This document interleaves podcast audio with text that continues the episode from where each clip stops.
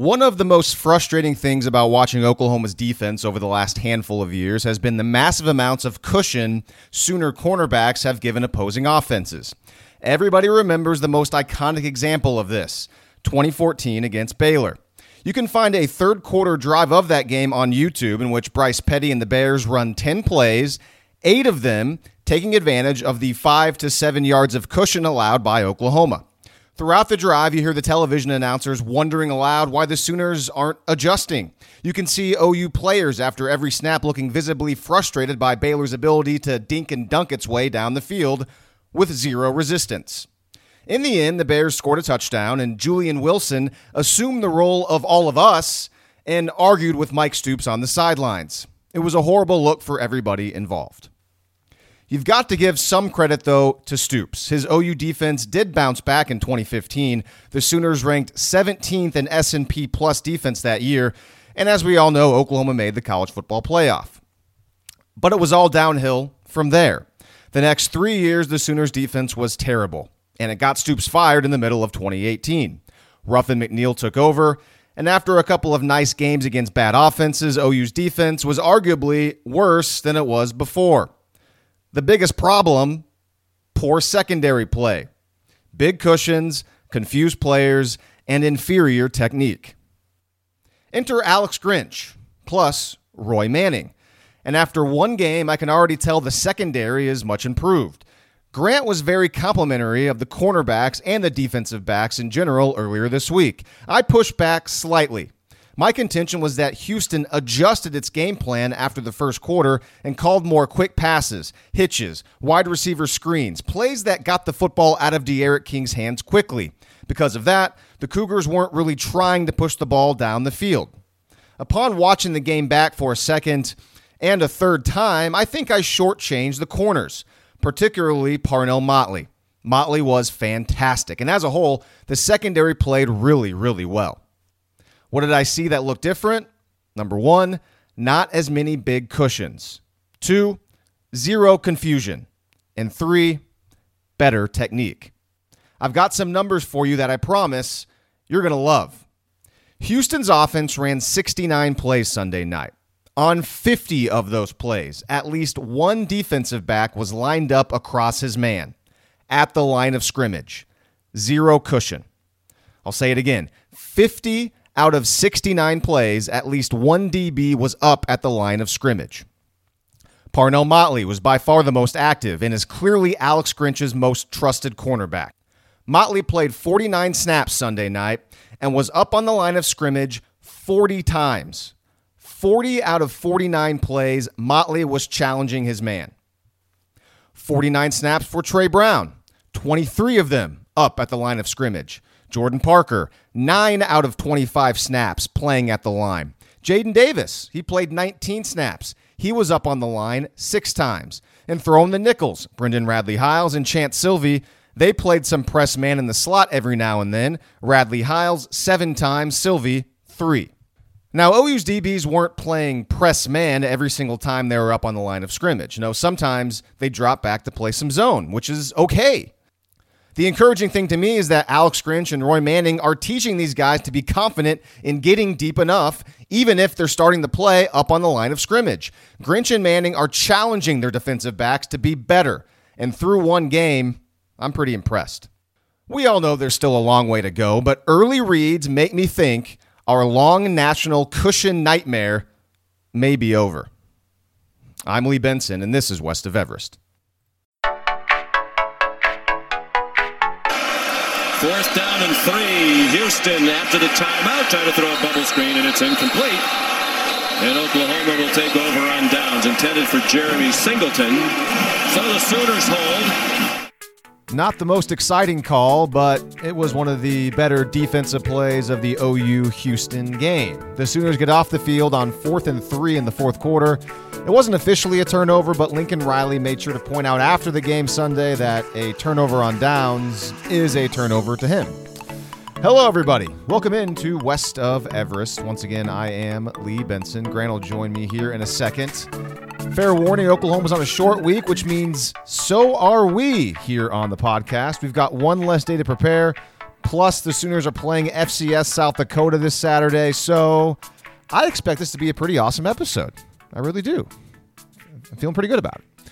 Candidly, we don't have a lot to say about South Dakota, so this podcast will focus mostly on the Sooners. I pulled a few pieces of audio from Tuesday's press conference and post practice media availability. Those assets will help drive the discussion a little bit, and we'll see where this goes. So let's now welcome in Grant for the first time. And Grant, we are in it now. We're in the college football season, back to two shows per week. And I'm kind of happy, actually, that Oklahoma's got an FCS team because it sounds like you're the same. I've been pretty slammed the past few days. Well, I mean, yeah, in that in that respect, it's good that haven't had a ton of time to prep and whatnot. It's it's always tough coming back to work after a holiday weekend. It's sometimes a little more busy, but also at the same time, I'm really annoyed they're playing an FCS team because I don't know what we we wait nine months for OU football and then we get sort of an sort of an appetizer last week against Houston, and then they got to freaking play South Dakota. That's kind of disappointing, Yeah. is it not? Yeah, it's uh, it's one of those weeks where you go to the pregame press conferences, which I was there yesterday as we record this Wednesday night, and as a member a member of the media, you try to figure out the best way to ask questions uh, to get thoughts about playing a bad FCS team without super disrespecting the FCS team because you know the players and the coaches aren't going to say anything bad about the team. And so I thought we as a media did some pretty good jobs yesterday to get some thoughts. But I will point this out. Did you see Jalen Hurts in his press conference on Tuesday at all? Uh, no, not really.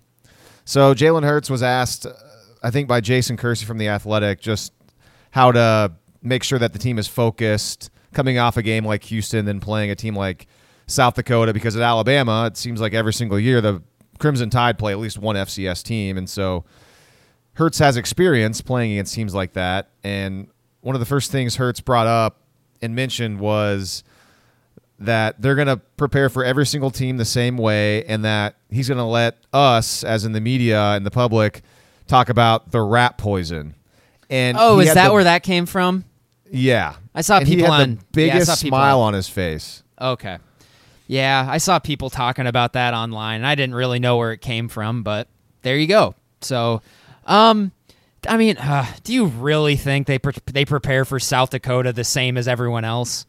no of course. Sorry, Jalen, you're kind of full of uh, full of s word, man. No, you you guys do not. No, this is a classic game where you focus on yourself, and Oklahoma has a lot to to uh, take from that Houston game, and they just want to improve a lot of things and just focus on doing their job. And I think you kind of alluded to this in the last podcast, Grant, about Alabama's philosophy and what the Crimson Tide tries to drill into their players that it's not really about anybody else. It's about our team and us playing at an elite level and taking care of our job because that's the way we will end up winning a national title because if we just do what we need to do and have a high standard then wins will come is that kind of uh, a paraphrase of what you were trying to get at last week and that's kind of what i got out of jalen hurts a little bit from that press conference Exactly. And we touched on it a little bit too. That's the mantra at Alabama, where he comes from. The entire time, they just have self team goals that they're working on because otherwise, I don't know, beating everyone by 30 and 40 points every week would probably get a little boring. And so, so i will say sorry go ahead I was, I was gonna say, yeah, so you do have to find other stuff to work on, and OU certainly does have things to work on. So I hope over the course of the week that is what what they're focused on in practice, uh, because that's going to be the best way uh, to make this game useful, which it otherwise really wouldn't be useful because uh, this game is not going to be particularly competitive. No, it really, it really will not be. And real quick, whenever Jalen Hurts said the word rat poison and he had a huge smile on his face, a half second later he went back to just stoic with no smile, and it was a really bizarre thing because he showed a little glimpse of some personality, and you know exactly he was referencing because Nick Saban brought up the rat poison, you know, years ago or whatever. So he was obviously referencing that, but then he kind of in his head something clicked and he was like, "Oh wait, nope, I got to go back to robot mode where I can't give any sort of uh, emotions or any sort of bulletin board material. I just have to stay on script because uh, Jalen Hurts is is like kind of like a robot again up at the podium. He's very slow and deliberate with what he says. And it was just kind of interesting that he had a, a brief glimpse of some personality and smiled, and then immediately went back to just stone faced. I thought that was kind of funny. I know you didn't see it, but No, it was couple. funny. Uh, I don't know. Over the last couple years, we've we've had you know a smattering of conversations about kind of like what you and I like to see personality wise in a quarterback, and it's usually been brought up. Um, the most specific example in my mind is is kind of when Baker Mayfield was going through all of his antics stage and whatnot. When you know he's grabbing his junk and planting the fl- and planting the flag and everything. Um, when I made the comment that Baker Mayfield's like his personality and kind of how he carries himself typically is not really what I want in my quarterback. And I bring it up just because, man, Jalen Hurts is exactly what I want in my quarterback in that regard. Just stoic, nothing gets never too high, never too low, always just stone faced. Uh, I love I love stuff like that. Like that's um, just always always looks like he's focused. Um, I don't know. I, I just I like people who carry themselves that way, and in a, in a lot of respects, Kyler was the same way, which is why I kind of dug that sort of his personality. Um, but yeah, man, give me give me this give me this type of quarterback all day long. All right. I actually asked Jalen a couple questions on Tuesday. I have one of the questions because I thought it was one of his better answers. And uh, not to pat myself on the back, but it's tough to get a decent answer out of Jalen Hurts. And it's a kind of a standard answer, but at least he gave us something. So I'll play that here in a little bit. But before we get to that, let's just do our brief overview of this South Dakota Coyote, Coyotes, Coyotes. I know I was I was watching a little bit of their game against Montana last week, and I heard an announcer call them the Coyotes.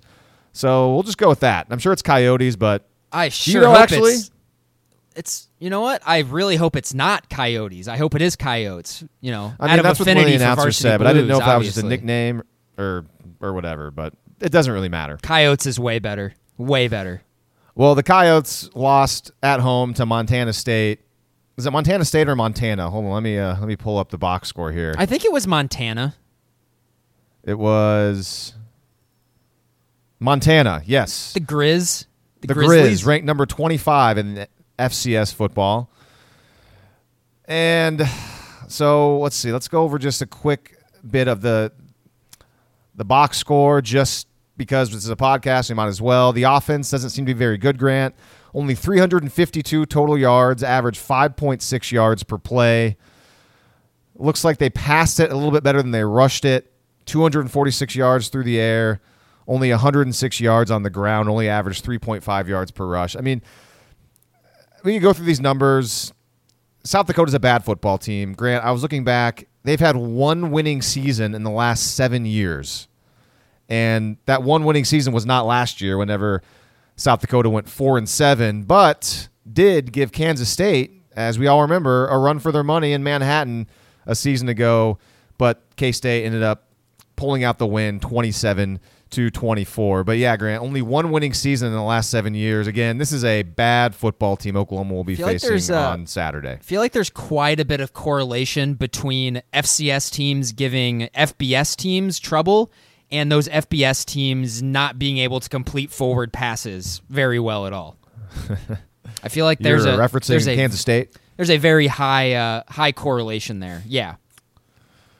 Yeah, so I don't know if it really behooves us to go that much more in detail on South Dakota. Mainly one because we didn't have a whole lot of time to do it, and two, this is a game that Oklahoma should win and win by a lot of points in a game where Jalen Hurts very well could be out by the midway or two thirds of the way through the second quarter. Would you Well, expect? Yeah, well, I mean, I was gonna say you you're you're probably right about all that stuff, but it's a good thing I did like two and a half hours of research on South Dakota all the way back in right. June. That's right. Yeah, and I wrote it all down and saved it. So, uh, What have you no, got? I mean, there's there's not much here. They're they're not good. They're you know their their numbers weren't particularly impressive even for FCS. So, um, you know, their best player is probably their quarterback. He's he's a senior. He was fourth nationally in the FCS last year in passing yards. So that's kind of his claim to fame. He only threw for a little over 3,000 yards, so it's not like it's an astronomical amount here. Um, and he also, if you remove non sack yardage as well, he led the team in rushing as well. So he is a bit of a dual threat. Um, having that been said, he's he's not going to be D'Eriq King back there. Um, I think I think OU is probably going to have some success getting after him a little bit uh, in this game. You know, other than that, they got a couple of receivers back. You know, both of them caught over 45 passes last year, but I, you know, does any of this matter? No, not really. there, I, OU is going to be able to name their score, and, and actually, now we'll, we'll talk about this and what we want to see. But you know, this is a game really where uh, OU needs to shut these guys out, and they need to score a lot of points. And I, um, and of course, you know, games play out differently, and we can judge it, you know, based off what they put on film. But uh, this is a game where you don't need to mess around. Just just put these guys away and move on. All right, before we get into a soundbite from Jalen Hurts, let's go over a couple of news and notes from Lincoln Riley's Tuesday press conference. Wrote a couple of things down injury wise. He said they got out of the game against Houston with just your standard bumps and bruises. Dylan Famatahu, he said, was close to playing. Uh, said that he probably could have played. So Famatahu is close to being back. So that's why we didn't see him, Grant, because he's uh he's nicked up. He's he's been hurt. So there you go. that explains that. Uh, also, Kenneth Mann. We haven't talked much about Kenneth Mann, but uh, he's been nicked up and injured as well. According to Riley, he said that Mann was very close. Uh, or no, he is very close now. He wasn't close to. He said he wasn't going to be available to play. Like he wasn't close to playing on on Sunday, but right now, as of Tuesday, he was very close. And instead of weeks away, he said Kenneth Mann is just days away from being good to go. So we'll see if Mann suits up for Saturday. I would guess just because it's the FCS team, maybe they'll give him another week to to recover from whatever ails him. Now, I do want to talk about that for a little bit. Oh, okay. Because presumably, right, if he if you kind of reinsert him into the rotation, you would think, and of course, this is just based off off one game, but you would think he would get a lot of Marcus Stripling's snaps, right? Right, right. That's what I would guess too. I don't want that. I don't. I don't want that. Well, you got to give Kenneth Mann a shot. Sure, and no, I'm not. can do. I'm, I'm not saying. I'm not saying put man on the bench and just let him just languish there. I, but I mean, I kind of want Stripling getting those snaps. Just uh, for the experience and because he's you know talented. He I can already tell- he got talked up well in fall camp. In, in in one game, I already know he's more talented, more athletic, and has a higher motor than Kenneth Mann. Well, we'll see. Maybe Mann won't even earn a the ability to to get those snaps. But having I mean, that been we'll see. said, I also I also acknowledge that Kenneth Mann had what five and a half sacks in 2017, kind of playing in like spot pass rushing duty, and I you know that sounds great. I'll take five and a half sacks from Kenneth Mann off the bench. That's right. Yeah, he was. That was because his thing in 2017 because he wasn't a full time player. But yeah, he he led the team in sacks coming in, or was it was he? Did he lead the team in sacks, or was no? He was the leading returner in sacks last He's- year. yeah. I think Obo Obo led the team, in yeah. snacks. Yeah, snacks. I said snacks. and uh, he also led Snacks the team in snacks. Snacks Yeah. are very good. Yes. Great. Yes. Uh, so yeah, I mean, those are the kind of the news and notes. Also, TJ Pledger. Uh, we brought him up a little bit last podcast. Uh, Riley did confirm he had some minor surgery on his hand last week, and that he will be back at some point this season. Uh, this season, and also just the other news and notes thing I, I found interesting about the press conference is that he was asked about R.J. Proctor and Erik Swenson at left tackle, and he said it was fair that that's a position that they still are kind of evaluating as far as who the full time starter is going to be because we saw Proctor start the game, but then we saw Swenson take a lot of the snaps after I think the first quarter. So What an odd situation. Like he's never Bedenbaugh has never really done that. He's never really yeah. switched guys off like that as sort of a. So I wonder what the I wonder what what his bid is there. I wonder what they're trying to do. Like, are they actually? Is it is it almost just kind of like a tryout or I like I don't I don't really get it because of course all the all the news that that Swenson was dealing with an injury leading up to the first game and it looks like he was obviously healthy enough to play, but eh, it's just a, it's a weird thing and we're never gonna get a clear answer on it. That's just not how this coaching staff operates. Well, how about But- this though? Just think in terms of last season with Jonathan Alvarez getting the nod at center. Creed wasn't playing though. and then Creed coming. He, I mean, Creed came in and mop up duty, you know, as, as part of the twos. And then after about what two, three games or so, Creed took his job. So Sure, but it wasn't uh but like with Creed like with this situation they were they weren't necessarily rotating, but it Yeah. did like Proctor played the entire first half and then Swenson played the entire second half. So it's just it was just a weird situation is all. Like I and honestly I, I didn't really notice either of them that much. I, I, I do think that Houston game was kind of a, a a wait and see game for the offensive line. I think they were just so much so much better athletically and size wise that we're not going to know a whole ton about about that front. Honestly, maybe until they play Texas. But um, ah, maybe ah Texas Tech. Maybe I'm not giving Texas Tech maybe enough credit there. But um, yeah, I, I don't know. It, it's a weird situation. I. I, I generally would prefer to put the guy who has played left tackle presumably his entire life there. Um, but at the same time, RJ Proctor is, is clearly a very valuable member of uh, of the offensive line. So I will say that uh, unfortunately I was not able to go to the Tuesday evening media availability. Brian Mueller, my coworker at News 9 went and he got Alex Grinch, but he wasn't able to get anybody else. So I have not been able to hear Bill Bedenbaugh because I'm pretty sure Bedenbaugh spoke Tuesday. So if there's any information that that Bedenbaugh relayed to the media that I just haven't gathered since then, that's my apologies for not having on the podcast. But that's all we know. Uh, what I know is from Lincoln Riley's presser when it comes in regards to the offensive line. So I don't know if you read anything from any other media. I read Grant, kind of a summary of what Bedenbaugh said, um, and it was it was pretty much exactly what you just said. All right. Well, yeah, and uh, the fact that I hadn't really heard any any big time nuggets kind of come out of the media availability Tuesday evening makes me feel like I didn't miss a whole lot. The biggest takeaway from Bedenbaugh is, is that he said that Swenson and Proctor would continue to rotate. That that was it. Okay. All right, let's talk some offense here. And the offense, as we discussed a little bit on the last podcast, obviously the offense was great. Jalen Hurts broke some records. He ran the ball really well. He threw the ball really well. But only 49 points. And for somebody who had the Sooners minus the points in a fun game they like to play, and Oklahoma didn't cover, that was annoying. Plus, the two turnovers was annoying as well. Uh, Oklahoma should have scored more points against that Houston team. So I asked Jalen Hurts a question at the press conference, just trying to get him to, to open up a little bit and, and see what he had to say. Just your standard, you know, improvement type question. And here's what Jalen had to say.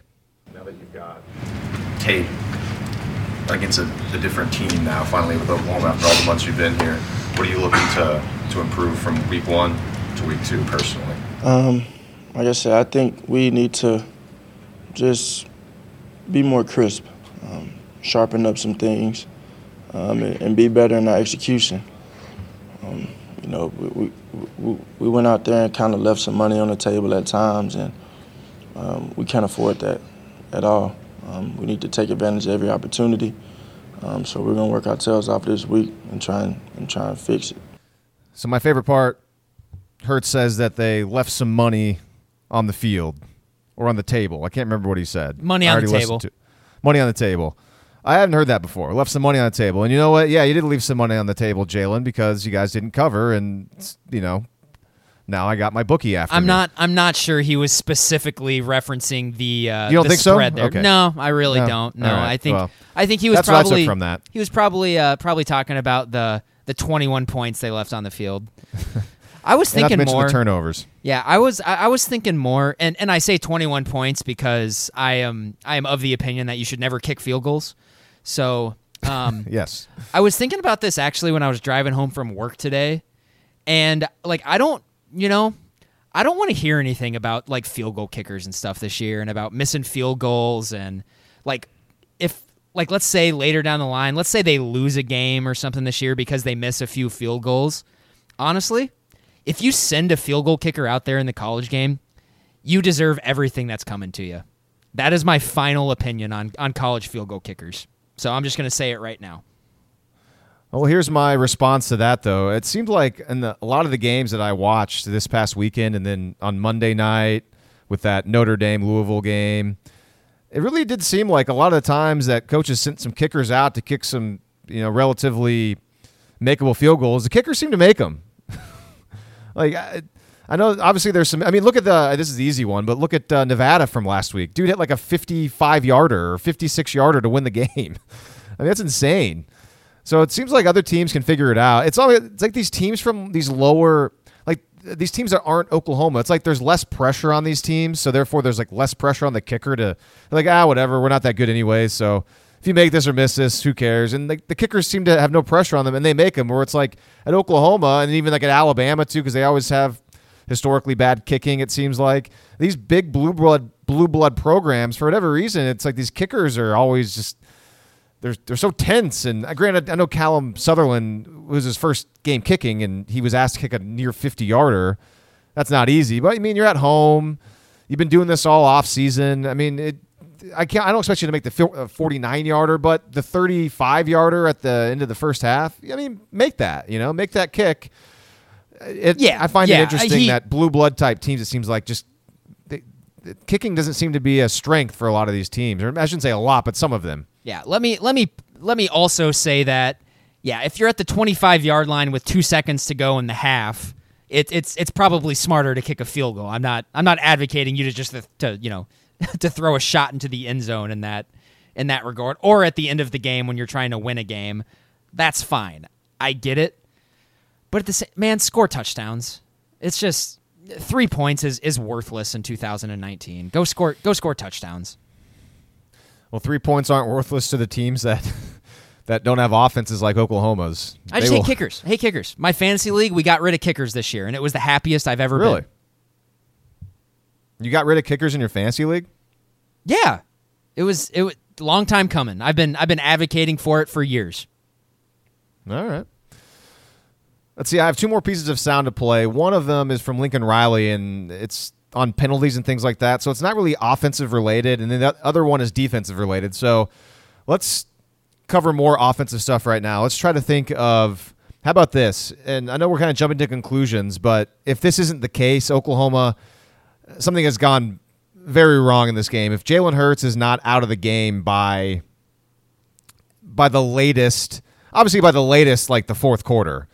Uh, but you know, late first half, midway through third quarter, you know, if, if the subs aren't coming in, there's a problem. So let's assume that there's going to be a lot of players that get some run on Saturday offensively. Any guys that you're particularly excited to kind of see it go out there? And I know they're playing South Dakota, but you'd like to see them playing in a real college football game. I mean, I know I'm breaking a lot of news here, but I really want to see Spencer Rattler. Yeah, so do I. He's he's the guy I want to see the most. I It'll would be interesting I, to see how much they give to Mordecai and then how much they give to Rattler. Yeah. Um, and so I, I think the ideal situation here is that Jalen plays the first half, and then Mordecai takes the third quarter, and Rattler takes the fourth quarter. I think that'd be fair. Yeah, it'd be fair. And if it if Mike Gundy was the coach and it was 2018, he'd have Jalen Hurts play the first half or the first three quarters, and then he'd bring in Tanner Schaefer to mop up the rest of the game. I, I guarantee you. I, I I bet Riley wants to get Schaefer in there too. I bet. That's true. Yeah, he'll probably get him in too. So he'll probably get all the quarterbacks in. He wants to get all the so, guys in. I- yeah, to answer your question, I want I want Hurts out of there after the first half. I'd like him to So, play yeah. the entire first half just you, just to get reps. Uh, but no, I mean I'm I'm I'm hoping that they're up like 42 or 49 to nothing at halftime and they just take them out. Yeah, I'm also looking forward to seeing Rattler. And I just thought of this. One player that Riley did not mention at his press conference and he wasn't asked directly about was Marcus Major, the running back, who missed Sunday's game. And I think I saw uh, maybe on Twitter or some of the the beat writers mentioning that maybe it was like Marcus Major had maybe a like a bum hamstring or something like that, and maybe that's why he didn't play. But the fact that Riley didn't mention him either, he forgot to mention Major as far as the injury report, or Major is going to be fine. I bring that up because if he's good to go, obviously I'd like to see him get a couple carries and see what he looks like out there. Again, even though it's with South Dakota, it'd be nice to see him just to kind of get a feel of what he looks like back there at running back. How about this, Lee? This I'll, I'm going to pull this one out here. I don't I don't think you're going to expect this one. Especially considering, you know, the the three freshman receivers they have, which I'm excited to see as well. But how about this? I want to see some Drake Stoops catches, man. Oh yeah, Drake Stoops. We all got super excited for his first catch against FAU last year, and then after that, he he kind of disappeared. So yeah, he is another guy that certainly can get some run, and he's It's got a lot be- of talent. It's going to be so awesome when Drake Stoops catches the uh, the the winning touchdown pass in the national championship from like the one yard line on a pick play in the flat. I can't wait. So you're saying that Drake Stoops is going to end up uh, building his role to where he's, you know, I playing as many snaps as a guy. I don't know, like let's say like like a Lee Morris or maybe even like I guess like like, like throw a Michael Jones in there who you know, Uh-huh. a catch the other night. It's okay, gonna happen. It's gonna be like it's gonna, it's gonna come full circle for Jalen Hurts. He started his college career on the sideline watching Deshaun Watson complete that same pass to Hunter Renfrow. Jalen Hurts is gonna end his career doing it to Alabama, the exact same play. Gonna walk it off the winner. Do you think that the state of Oklahoma would explode? Like actually explode? Like, do you think there would be like a like like uh you think the Richter scale er, Richter scale would register uh like you know an earthquake if that happened? Well, yeah. There's plenty of uh, plenty of earthquakes in and around Oklahoma. Like would the state of here, so Oklahoma I- I cease to exist? possible. Would it cease to exist if that happened? Drake Hmm. Stoops catches the touchdown pass to win the national championship to beat Alabama in the national title game. And then the very first quick cut the camera does is to Bob Stoops celebrating in the uh, in the press box. You think the state of Oklahoma would cease to exist?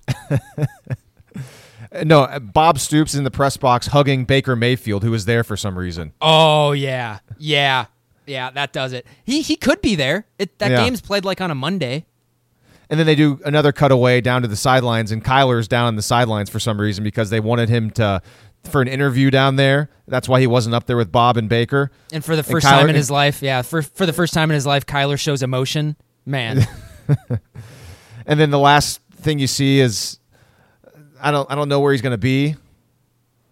I was going to try to figure out a way to get Mike Stoops in here, but I don't know if that would help. yeah, no, I don't think so at this point in time. Nope. Well, you know, if the defense plays a little bit better, maybe you know, as time goes by, people people forgive.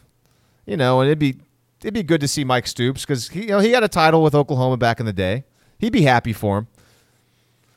Still upset Maybe. about still upset about the 2003 Big 12 championship game.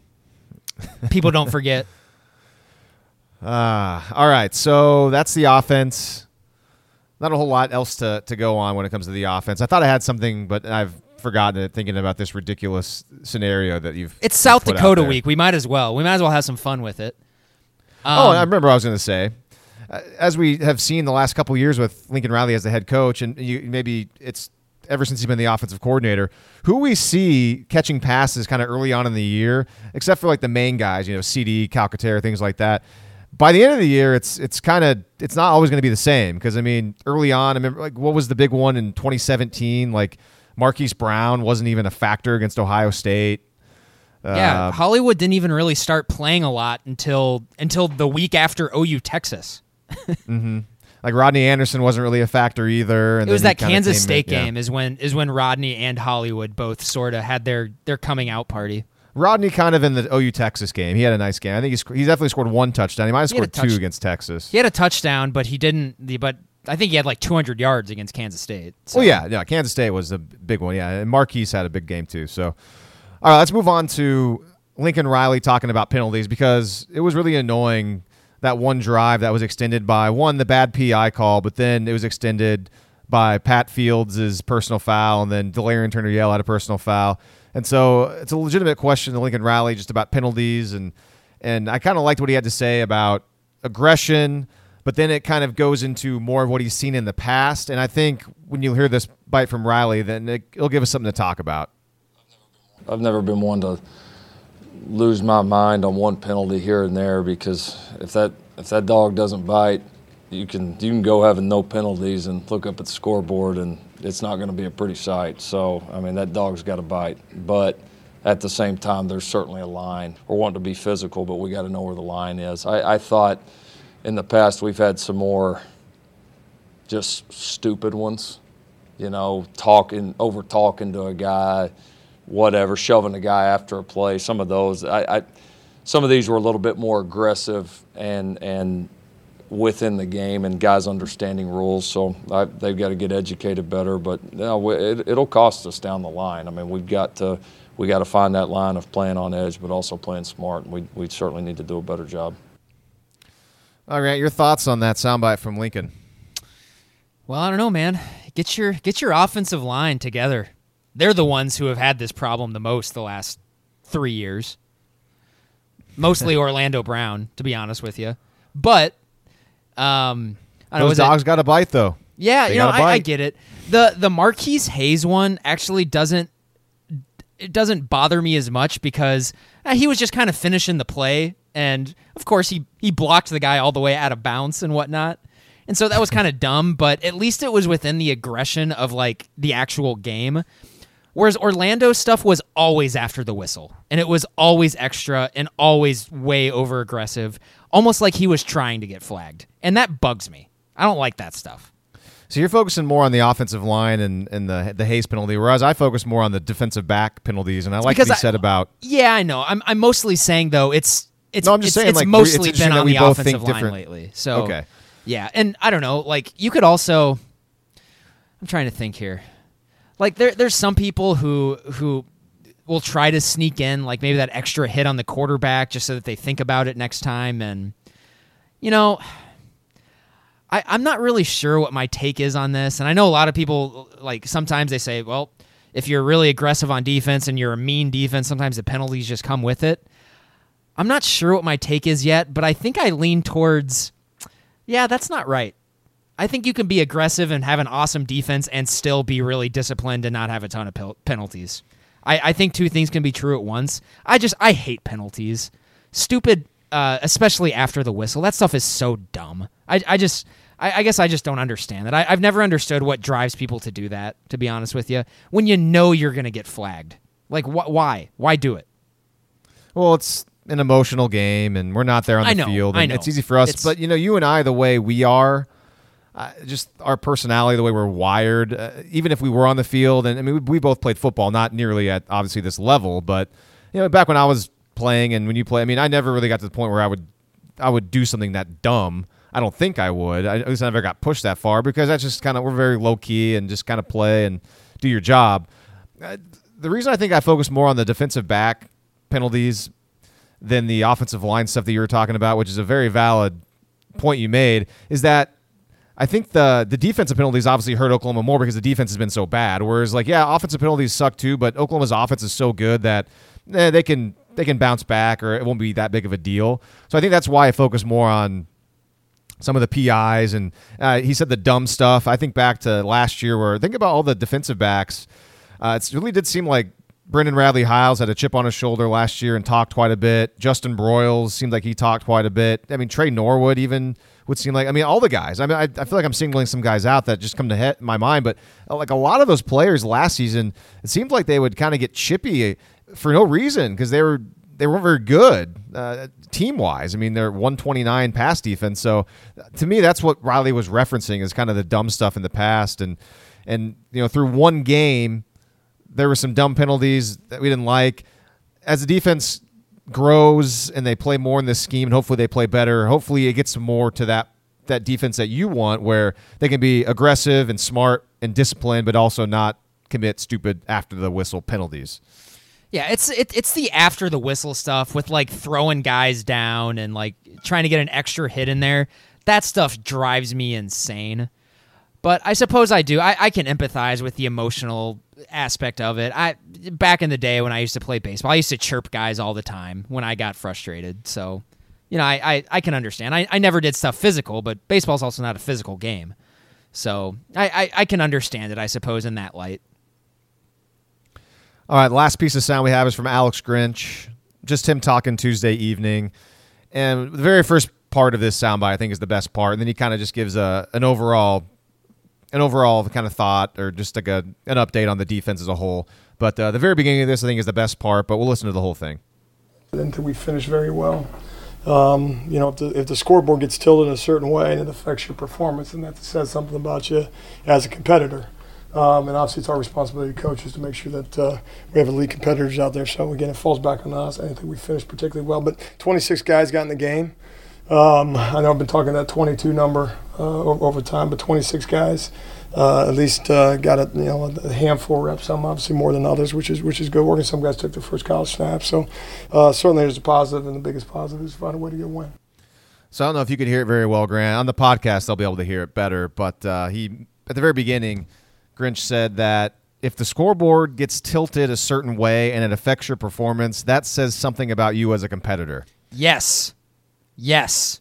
Mm-hmm. And, that's- obviously, you're referencing the fact that you know once Oklahoma was up, what 42 to 17, the defense started to give up a little more yards and points, and Houston was able to move the ball more. Freaking hate garbage time. I hate it so much. And I think it's it's been it's been a decade now where OU has just given up gobs and gobs of yards and points and garbage time, and I'm sick of it. Stop it. I am too. I am also very sick of it. And I went back and as we transition now to the defensive discussion, I went back and watched the game as I mentioned in the opening take two, three more times, and I took a lot of notes and particularly watched the secondary players. And Grant, I saw a theme as I went on. First of all, I want to point this out. So I did first half, second half, breaking it down as far as yards per play. And remember, uh, for the game, Oklahoma allowed about 5.9 yards per play, which is not great. But when you take into account that they're playing Houston, it's it's not that bad. It it might it relatively it might look good later on in the season, depending on what Houston does. Yes, Like seriously, I mean that's Yeah, like, what exactly, if- yeah. yeah. What if Houston has is like the number six offense in the country? I'm just throwing a number out there, and they sure. average like seven yards a play. We'll look back on that game and be like, yeah, all right, Exactly. they did a good job. Mm-hmm. Exactly. And in the first half, Oklahoma only allowed 5.5 yards per play. They allowed 143 total yards in the first half. And I'm looking at drives, significant drives that weren't, you know, they kind of ended at the half or in garbage time in the last the last like minute and a half. I think Houston had a drive. Uh, and this in the fourth quarter is like whatever. Uh, and so transitioning second half though, Houston gained 6.6 yards per play. So they improved their yards per play in the second half by more than a full yard. And what I noticed is that it seemed like once it was about it was 42-17 and even 42-24 at some points in the fourth quarter. I remember Alex Grinch mentioned after the game that he took responsibility because he kind of thought Houston would be throwing a lot more in the fourth quarter and what Houston ended up doing was passing a lot more. I kind of understood what he meant by that Running when I lot went back more. Oh, what did I say? You said passing a lot more. That's okay. Okay, yeah. Yeah, Alex Grinch assumed they'd pass a lot, whereas Houston ended up running a lot more in the fourth quarter. Okay. Uh, and you look at the way that the defensive backs played in the fourth quarter a lot of times, they played back giving a lot of cushion, whereas most of the game, as I talked about in the opening take, Oklahoma was playing a lot of. I don't want to. I'm going to call it press coverage because I think when I say press coverage, you all know what I mean. A defensive back near the line of scrimmage or at the line of scrimmage, challenging a guy, but it doesn't necessarily mean they're playing press man coverage. Uh, but that backed off a lot in the fourth quarter, and I think that correlated to a lot of the explosive running plays when Houston was uh, was gaining those chunk yards because they had the defensive backs back and there wasn't many people in the box, and I guess there was just you know six, seven in the box, but there was a lot of room in the secondary to kind of run. And D'Eriq King is very shifty, and even that running back they brought in, Mulbah Car, was kind of a big bruiser, and he wasn't too bad either. So I think that's why they were able to run the ball a lot more. But Grant, I, I know you didn't hear my opening take yet, but I'll throw this out there. We can talk about it right now. Out of the 69 snaps Houston had, Oklahoma had at least one corner at the line of scrimmage challenging their receiver on 50 of those snaps. So 50 out of 69 snaps, there's at least one guy. And I sent you some notes, and I, I, I don't know if you're looking at it right now, but multiple uh, multiple snaps, it's more than one guy. It's it's at least two, if not three, sometimes on third down when they'd move Brendan Radley Hiles or Chanse Sylvie into the slot to play press coverage on their man. So Alex Grinch was challenging these guys, these cornerbacks more specifically, to play up on the line of scrimmage and either play press man coverage or play their zone if that's what their responsibility was for that play. And I thought that was really evident on the watch, on the rewatch, the second rewatch, and it, it's very encouraging moving forward. Yeah, I like that. I like that a lot, and I think we're I I, I, Thanks. I think we're gonna see that, you know, going forward this year, and and that's a good thing. We've been we've been clamoring for it for for years now. Um, did you did you notice Lee? And I'm just kind of tossing this at you randomly. Did you notice, uh, especially on the outside, how the corners were shading the guys to the inside or the outside? I didn't watch that closely. I did notice that when I was at practice, you know, a few weeks ago, the there wasn't really one way or the other. It was kind of almost head up. And I watched this. Uh, gosh, what's the Vikings' really good corner? Um, Xavier. Rhodes. Xavier Rhodes. And I watched this Xavier Rhodes thing in the summer on NFL Game Pass, and it was just him talking about being a cornerback and, and all of his like how he's so good, and it was really interesting, really fun. And I kind of watched a lot of the plays that they highlighted with him when he was playing corner. And I made a point to watch, like, okay, is he shading guys on the inside, outside? And there really wasn't a rhyme or reason for how he shaded guys. Sometimes he was head up on them. Sometimes he was a little bit inside. But every single time, every single play they showed, he was playing man. So that could be one of those things where it's just kind of like a comfort level thing, maybe depending on the player or the coach. And you know, when I was taught, again, this doesn't matter because it was in high school and it was a long time ago. The game's changed a lot. I was always taught you're playing man, you got an inside shade, and that's kind of way you play it. But again, I don't think that's, That's how I I would do it too. Fast It's- rule. It, it's harder to complete passes to the sideline, and also the sideline is an extra defender. It just makes Mm-hmm. sense. So yeah, I'll make a point to watch for that more closely moving forward. Uh, I did want to highlight one sequence, and it was the sequence in the fourth quarter when Oklahoma did get off the field and they stopped Houston on fourth down. It was our intro, and the play before that, it was a third and five play.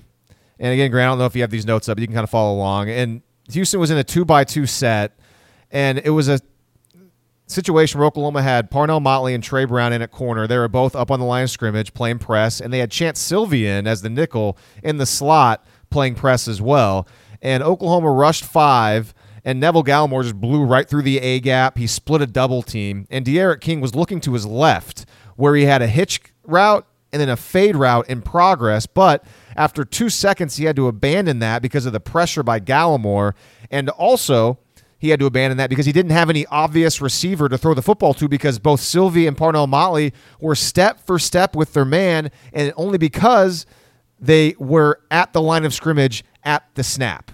And also, to add to it, Justin Broiles was in at safety playing free safety, and he was the overhang safety providing help for Sylvie and Motley. So that that entire side of the field was covered very nicely. And then you throw in the fact that Kenneth Murray, who was spying D'Eriq King, he would he tracked down King because King obviously very shifty. He pulled it down, saw some green grass and started to run. But then Kenneth Murray, doing his job, tracked him down and stopped him for only a two yard gain. That set up the fourth and three. And then on fourth down and three, you heard in the intro, it was a three by one set. Both Brown and Motley were both up at the line of scrimmage playing their receiver, and Parnell Motley got a jam on his guy, and that's who the play was designed to go to because that receiver was running a tunnel screen, and Motley's jam held him up just enough to disrupt the timing, and King's throw went incomplete because he had Neville Gallimore barreling down on him. Boom, turnover on downs. I think a lot of it was because obviously, one, Oklahoma got some pressure with Neville Gallimore, big ups to him, but also two, having the defensive backs, the cornerbacks more particularly, up at the line of scrimmage, challenging the receivers. I think we saw it directly impact those two plays of that game. I want to see obviously more of that moving forward, and I think Oklahoma will only get better at it as the season progresses. That was really good. Good job, Lee. Thank you. Yeah, Uh, was let's that move the- on. That one Sorry, where uh, the the one where Murray tracked uh, ran down King on third and five was that the one where he clotheslined him? Yeah, I I prefer to use hogtied, but yeah. That was Kenneth Murray's best play as an Oklahoma Sooner. I have I have decided. That was think That was did an- it also in the first half one time. Yeah, uh, that was on the first drive, but but he was. I think that was on Marquez Stevenson, but he was a little closer. He didn't go like across the field to to track him down. Oh yeah, he did. Yeah, he did it to Marquez Stevenson too Yeah, on like I'm the just- first pass completion of the game. Yeah, I'm just saying uh, he was spying King. I think he was on the opposite side of the formation, and then stride for stride just ran him down and and kind of killed him before he before he even really got close to the first down marker. That was the best play he's made in a, in an Oklahoma uniform, and I mean that was an All American level play. So I think when when when you think about the um, uh, when you think about everything that Kenneth Murray is capable of and what he can do, think of that play. That was that's an all American level play, and if if if we see that consistently out of Kenneth Murray this year, then I just I don't even know I don't even know where this defense can go. It, it only can go up. Speaking of the defense, and I know you're talking about Kenneth Murray, but I mentioned Neville Gallimore a moment ago. Eh, When Lincoln Riley was asked about the defensive line and just kind of after he reviewed the tape, you know, what stood out, the first person he brought up was Ronnie Perkins. He thought Ronnie Perkins stood out a lot. And then he, he talked about some other guys too, but I think it's it's warranted to mention that Ronnie Perkins was the first guy he said that jumped out to him on tape, and that's fair. Ronnie Perkins had a great game, and I think so did Neville Gallimore, and I think obviously Kenneth Murray did too. All right, Grant, let's get to it. This is the point of the show where we ask or we talk about what we want to see happen in the game on Saturday, just kind of specifically what, uh, what we're looking for, and then also what will happen. Uh, I'll, you know, I'll start with this. What do I want to see happen on Saturday? I'm with you. I want to see a shutout of South Dakota. This is a a football program that's not one of the good ones of the FCS. Again, only one winning season in the last seven years. They pressed Kansas State last year, but that doesn't mean anything because K State was not very good a season ago, especially in week one. I want to see the defense not take this team lightly. I, I, want them to play their base and not really give anything away film wise, but I think playing their base and just being disciplined will be enough for them to get pressure on the quarterback, stop the run, you know, play each gap and and not give up really any big plays. I mean, it, everyone practices though. I mean, South Dakota might get, you know, one or two explosive plays, but I want to see no points on the board. I want to see a lot of guys get in as well. Alex Grinch mentioned that 26 guys played for him on defense last week. That's quite a bit. I anticipate he'll keep rotating players in the same way. We'll probably see a lot more guys. Will Robert Barnes get some action this week? He didn't see the field at all last week. I'm not sure if that's injury related or just coach's decision, but I would assume he'll get some action. Would uh will and again I'll, I'll bring this up. We haven't talked about it at all, but Chanse Sylvie was arrested on Monday, early Monday morning. And according to Oklahoma spokesperson, they're handling that matter internally. Will Chanse Sylvie even play on Saturday? I would guess probably not. Before anyone so, freaks out, it was it was traffic stuff, so I don't care. It was traffic stuff, but also it was the second time he's been arrested in the last six months for the like. it's obviously stuff, not so. good to get arrested, but honestly, if it's for outstanding parking tickets, I think it's like moving violations, speeding, things like that. But yeah, it's it's of that variety. It's of traffic variety. Everyone has that friend that just gets a ton of tickets and doesn't do a great job of keeping track of them. Everyone has that friend. It's it's it's something he needs to clean up in his personal life, but I, it's not a big deal. So yeah, don't call us homers. We're bringing up the fact that Sylvie did get arrested, but I bring it up also too in relation to the game. Will he play on Saturday? I wouldn't be surprised if he didn't play. You know, who knows what the internal punishment's going to be. So hey, if Ch- Chanse Sylvie's not playing, does that mean Jeremiah Criddell kind of bumps up as uh, as a nickel player behind Brendan Radley Hiles? And either way, I, I would assume that he'll get some some playing time. So I I, I want to see a lot of these younger players get get some work in. But the main thing I want to see is I want to see no points scored by South Dakota if South Dakota scores a touchdown and it's only seven, I'll be somewhat satisfied too. But then again, if I watch the first quarter of that game or something like that, and South Dakota's offense looks like like garbage, and then they end up scoring, I'm going to get kind of mad. So that's what I want to see happen, and obviously I want to see Oklahoma win the game comfortably. What about you? So yeah, I will echo exactly what you said. I want a shutout, and if if a shutout does not happen, um, I'll be pretty upset to be honest with you. This is a game where you leverage your physical advantages. You don't need to show anything. You don't have to be super, uh, super obscure with your scheme and whatnot. But you can beat these guys one on one easily every snap if you need to.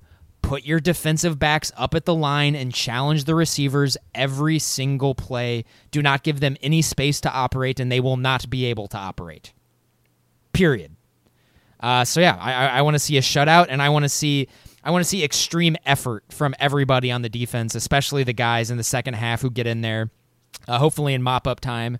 Um, other things I want to see, I'll, I'll, just move to the offense. I, I don't want to see any turnovers, and I want to see the first teamers out by the end of the first half. And I want to see a lot of those young guys. I, would love to see Spencer Rattler uh, on the field at the same time with with Bridges, Wease, uh, Haselwood, and Stogner. I think that'd be fun.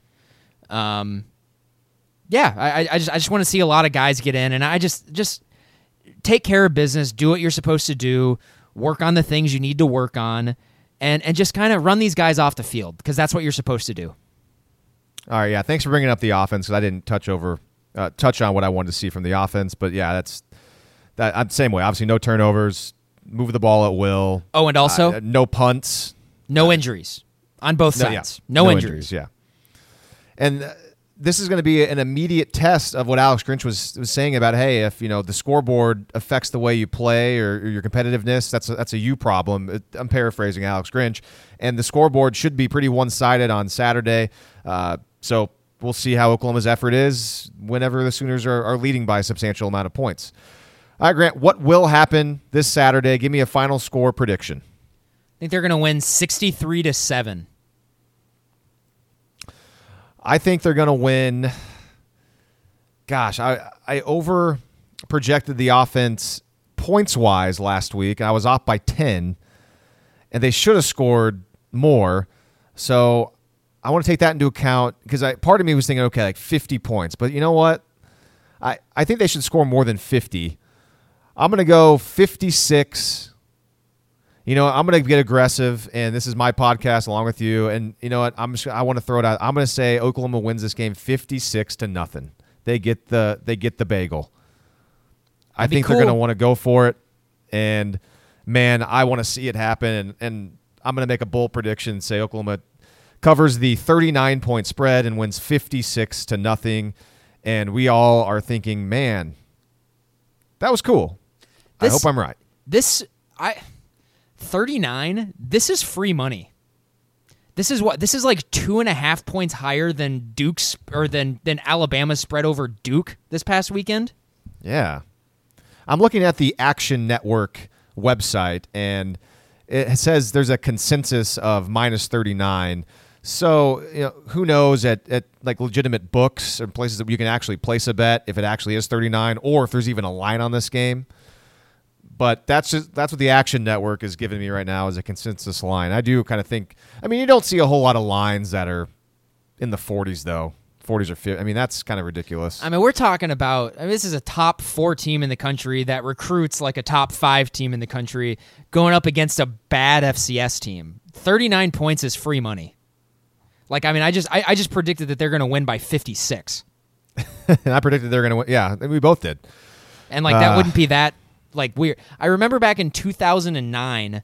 Um, which was which was one of Bob Stoops' down years. They had a great defense, but the offensive line was Swiss cheese, and that was Landry Jones' freshman season. Um, but they opened that season. They lost to BYU, of course, everyone remembers. And I remember um, they played Idaho State the next week at home in the home opener. And in my head, I'm thinking, oh, geez, man, are they going to struggle against Idaho? Are they? I was like, I knew they're going to win, but it's like, God, are they going to struggle to block Idaho State up front? Is their offensive line that bad? And no, they won like 66 to nothing. And that was like Didn't that was Idaho State get get a like a goal line stand against OU? yeah, or was they that totally the year did. No, they totally did. I remember that. Yeah. It wasn't it was a like- goal line. It wasn't a goal line stand. I think OU just had first and goal from like the two, and it took them all four plays to get in. Uh, I mean, the year before that too, in 08, they played Chattanooga. Remember that? It was like UT Chat Chattanooga how or something. that? And They like the did- game, the game got called because there was lightning or something. And they Yeah. just- I mean, like the game was final, but they didn't play the full game. First game as an. OU student. Yeah. I'm sure the defense was pissed about that. I'm pretty sure the final score. I don't know how I remember this.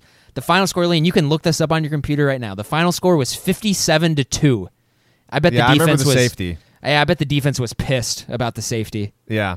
Another game where the defense you know, uh, was mad about a safety, and obviously the main one was the national title against Florida State. Uh, all right, so that's that's our South Dakota talk. Normally at this time we go over the Big Twelve, the rest of college football. I don't have a whole lot of time, Grant. I'll, give us. I mean, I got like f- maybe ten minutes. Oh, that's So- that's fine. We can go through this. in five 10 to ten minutes. Five Okay. to ten minutes. So uh, I don't have the Big Twelve stuff here. I mean, obviously, it's a huge Big Twelve game or involving one big Big Twelve team that's everyone's gonna be watching. It's game of the week. But uh, do you have any? Do you want to talk about the Big Twelve at all? I mean, obviously outside of the Texas game. No, is there anything else interesting happening? When does Kansas State play Mississippi State? Uh, let me look it up real quick. Kansas State's got Bowling Green this week. So next week, probably. Okay. Uh, West Virginia at Missouri is, I mean, kind of a game. I mean, Missouri's favored by almost two touchdowns, but they just did lose to Wyoming. So I think I think Missouri's going to win that game by three to four touchdowns. Everyone knows I think West Virginia's terrible, so I don't. Mm-hmm. And that's that that's that's Missouri's home opener. I think they'll probably rebound, and I maybe maybe not three or four touchdowns, but I think they'll beat uh, they'll beat West Virginia by like seventeen to twenty. So I'm looking at ESPN's website, and they don't have a line for OU South Dakota. So it makes me kind of wonder if that number we gave out a moment ago is, is pretty accurate. Uh, and I also bring that up too because I'm looking at Texas Tech against UTEP, and UTEP is considered to be one of the worst, maybe like the worst Division One team. Even though I guess UTEP won their season opener, so the Miners are one and zero. Yeah, but, it was uh, against. Tech- I think it was against Dallas Baptist though. Oh, okay. So an FCS team. Yeah. Uh, Houston Baptist by uh, Oh. two points. Okay, Well, there you go. So yeah, UTEP is is seemingly always one of the worst team, may, maybe the worst team in college football. And Texas Tech's at home against UTEP, and Tech is laying 34. So if that line is actually accurate, and Oklahoma's laying 39 against South Dakota, I mean you're you're 100 percent correct. And and Tech's laying 34 against UTEP. I mean that is free money for OU betters. Tech only I- Tech only beat an FCS team by 31 last week. Couldn't Mm-hmm. even get to 34 against an FCS. So other than that, uh, KU's got what? They have another FCS team. I mean, Coastal Carolina. Who did KU beat last week? Did they beat an FCS team last week? Yeah, I can't remember who it was. They have but two FCS teams. Coastal Carolina is not FCS. Oh, They're they aren't? FBS now. Yeah. oh, okay, good for them. They're in the Conference USA. Uh, okay.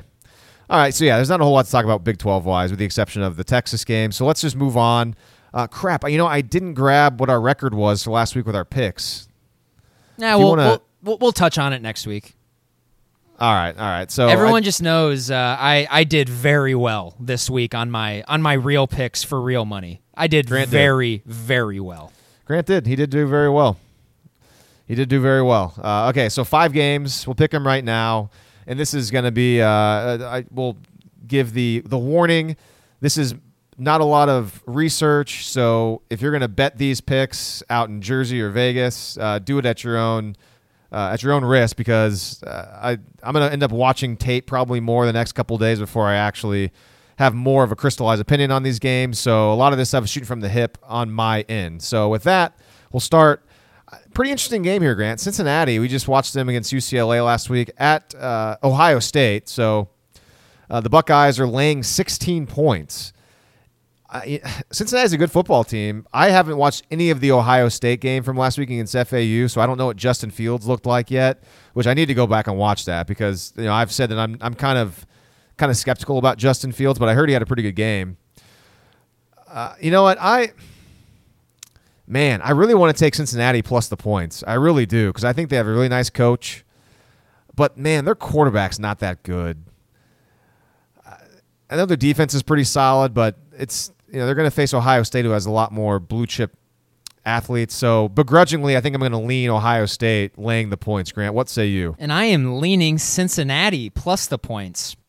Um, mostly just because you know Fields did look pretty good. Um, a lot of the stuff that he was hitting were on guys that were wide open, and he he did he looked really fast out there, so he's definitely going to cause some problems with his legs. Um, but Cincinnati Lee is a veteran defense and a veteran like good defense as well. I think they're probably going to throw some stuff at Fields that confuses him. In all likelihood, I think he's going to turn it over a couple times. Um, I think Ohio State's going to win by like ten or so, but I think Cincinnati's probably going to keep it close throughout. I'll take them to cover. All right, that's a pretty good handicap. I like it. Uh, next one, another Big Ten team. Michigan is hosting Army, and I know Army, based on the scoreboard, was not that impressive last week, right? Didn't they win something like fourteen to seven? Yeah, yeah. And so I don't know if this Army team is the same Army team as last year. Had a lot of returners from last year's team. Right, right. So this is this is kind of an interesting game. Uh, Michigan laying 22 at home. I've only watched the first quarter of Michigan against uh, Middle Tennessee, and Middle Tennessee came out and, and punched Michigan in the mouth. I mean, they took the ball away from Shea Patterson immediately. Very first snap of the game, forced a turnover, and then Middle Tennessee's offense went down the field and scored. And the quarterback looked pretty good for being a young guy. And obviously, I'm assuming as the game went on, Michigan's talent and their depth and stuff probably ended up crushing Middle Tennessee. Although Michigan did not cover the spread uh, with Army controlling the clock a lot in the ball, 22 is a lot to lay. I'm actually I'm going to lean Army plus the 22 in this one because I think it's going to be a short game and Michigan's offense didn't really impress me all that much. Granted, Army's defense last year against OU wasn't that good, but boy, I, I mean only f- I think 5.8 yards per play for Michigan. That's not great against a Middle Tennessee team. I think is is I don't think they're terrible, but I mean I don't think they're anything to write home about. They were having a brand new quarterback come in after Stockstill left. But anyways, I, I'm going to say I'm going to lean Army plus the 22. What are you thinking for this Uh, one? I lean Michigan. Michigan, Don Brown, he's got an aggressive attacking defense, and that's what they'll do to Army, and they will probably shut them down cold. Like Ooh, I'm, that's a ta- I'm- I'm talking lots of three and outs, as in Army's not really going to have the ball because I think Michigan's actually going to try and stop them. Right. Yeah, they're actually I going to try to stop the option, unlike other teams. Yeah, so I, I like Michigan. I, I think Michigan will win like thirty-five to seven or something like that. All right, that's a pretty good handicap too. Man, you're you're you're I kind of you're feeling it right now. I like it. All right, uh, the second biggest game of the weekend, maybe the biggest game, depending on on who you root for. But A and M is at Clemson, number twelve versus number one. Clemson's laying 17 and a half, and I mean we know Clemson's really good, and I mean Trevor Lawrence had a kind of a ho hum night against Georgia Tech. I watched a little bit of the A and M game, eh, you know Texas State, whatever. Since this game was so close last year in College Station, I, I, I that Kelly Bryant was the quarterback, so now we have Trevor Lawrence thrown in. That that's a huge difference. But uh, I mean, that's a huge spread. I realize Clemson's at home. I, I'm going to lean towards A and M plus the points because again, I think A and M's a, a pretty good team, and and even though the Aggies are the Aggies, I think Jimbo Fisher is a, a good coach. I'm gonna that's too much too much to lay. I'm gonna go. I'm gonna take the the 17 and a half with Texas A and M. Uh, I like Clemson in this game, um, and it mostly has. It's mostly because of my thoughts on Texas A&M. I, I just I, I don't I don't get their love. I don't think Kellen Mond is good. I, I don't think their offense is particularly good. Um, I think I, I think Clemson's defense right now is probably vulnerable, but I think there's probably only like six or seven teams in the country who can actually take advantage of it, and Texas A&M most certainly is not one of those teams. I like Clemson. All right, this next one, let's not spend any time on this. I got Stanford at USC, but there's no line right now because JT Daniels is out. I'm assuming that's why there's no line. He's not going to play. Uh, do they not know who's going to play quarterback for him? I'm guessing. No, I they don't know. They have a they have another like blue chip guy like right behind him who I think Okay. who people at USC like.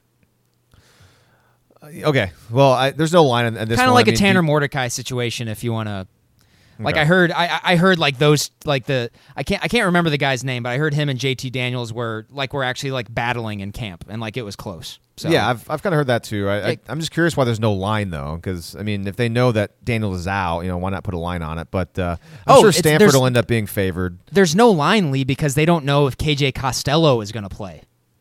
Really? It has nothing to do with USC. Costello remember left with a concussion Oh, against that's right. That is right. And so they don't know if he's going to play. oh, okay, good call. It doesn't matter who plays. I like Stanford. Just yeah, I mean, a I'm gonna really good coaching and just take staff against coaching, a really yeah. bad coaching staff. Easy. Yeah, coach versus coach. Layup. All right, last game, game of the week. LSU at Texas. LSU's laying six and a hook, six and a half points. LSU a, a road favorite against Texas, and uh, yeah, I man, I'm gonna have to pick this game at some point. Tom Herman as a as a nearly full touchdown home dog. I think I think you got to take Texas. You got to you got to take Tom Herman as a dog, especially uh, again getting almost a full touchdown. So based just on that and his history as a as an underdog, especially being him being at home, I'll I'll take Texas. Although, uh, man, I'm I am pretty excited to see what this game brings us because LSU looked like a juggernaut. Maybe Georgia Southern stinks this year, and I know Texas played okay. I, I still haven't watched a whole lot of that game. But uh, man, that offense for Texas still it looks the same. You know, it's it's not particularly explosive. They're not gonna. Uh, there's not going to scare you that much. So I mean, LSU's defense might be thinking, yeah, okay, we can handle this. I mean, we saw what happened to Georgia. We're not going to let that happen to us. But at the same time, again, I'll take Texas plus the six and a half points. What are you thinking? I'll take Texas. Um, and it's it, it's mostly for two reasons. Uh, reason number one is you just I don't know gambling history tells you you just don't bet against Tom Herman when he's an underdog. Just don't do it. Um, and also number two, I think Texas is going to throw so many weird looks and blitzes at Joe Burrow. He's not going to know what the heck to do a vast majority of the time. They're trying LSU is trying out their new their new version of like the the spread and going into the 21st century. I I think Texas uh, kind of brings them back down to earth quite a bit with that. I think Joe Burrow is going to have a rough game. All right, Grant, I got to give you some credit. You seem pretty prepared for those gambling picks, for those picks of the week. You had some good handicaps, you had some good reasoning, and I uh, didn't really have anything good at all. So, well done there. It, it, I can tell why you had such a good week in week one.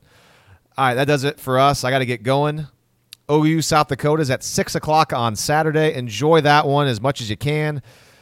Oh, by the way, Grant, pay per view game. How are you going to watch it? You going to get on a Reddit stream? And Yes, that's what I'm doing. I'm not going to Yeah. pay fifty five dollars. I, I I would like. I'm not. I'm not saying I'm poor or anything. Like I've done it before.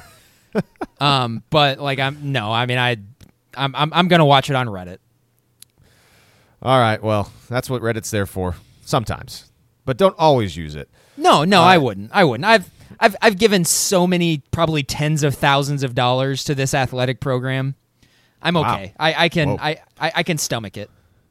All right. Well, again, enjoy the game. We'll be back on Monday to talk all about it.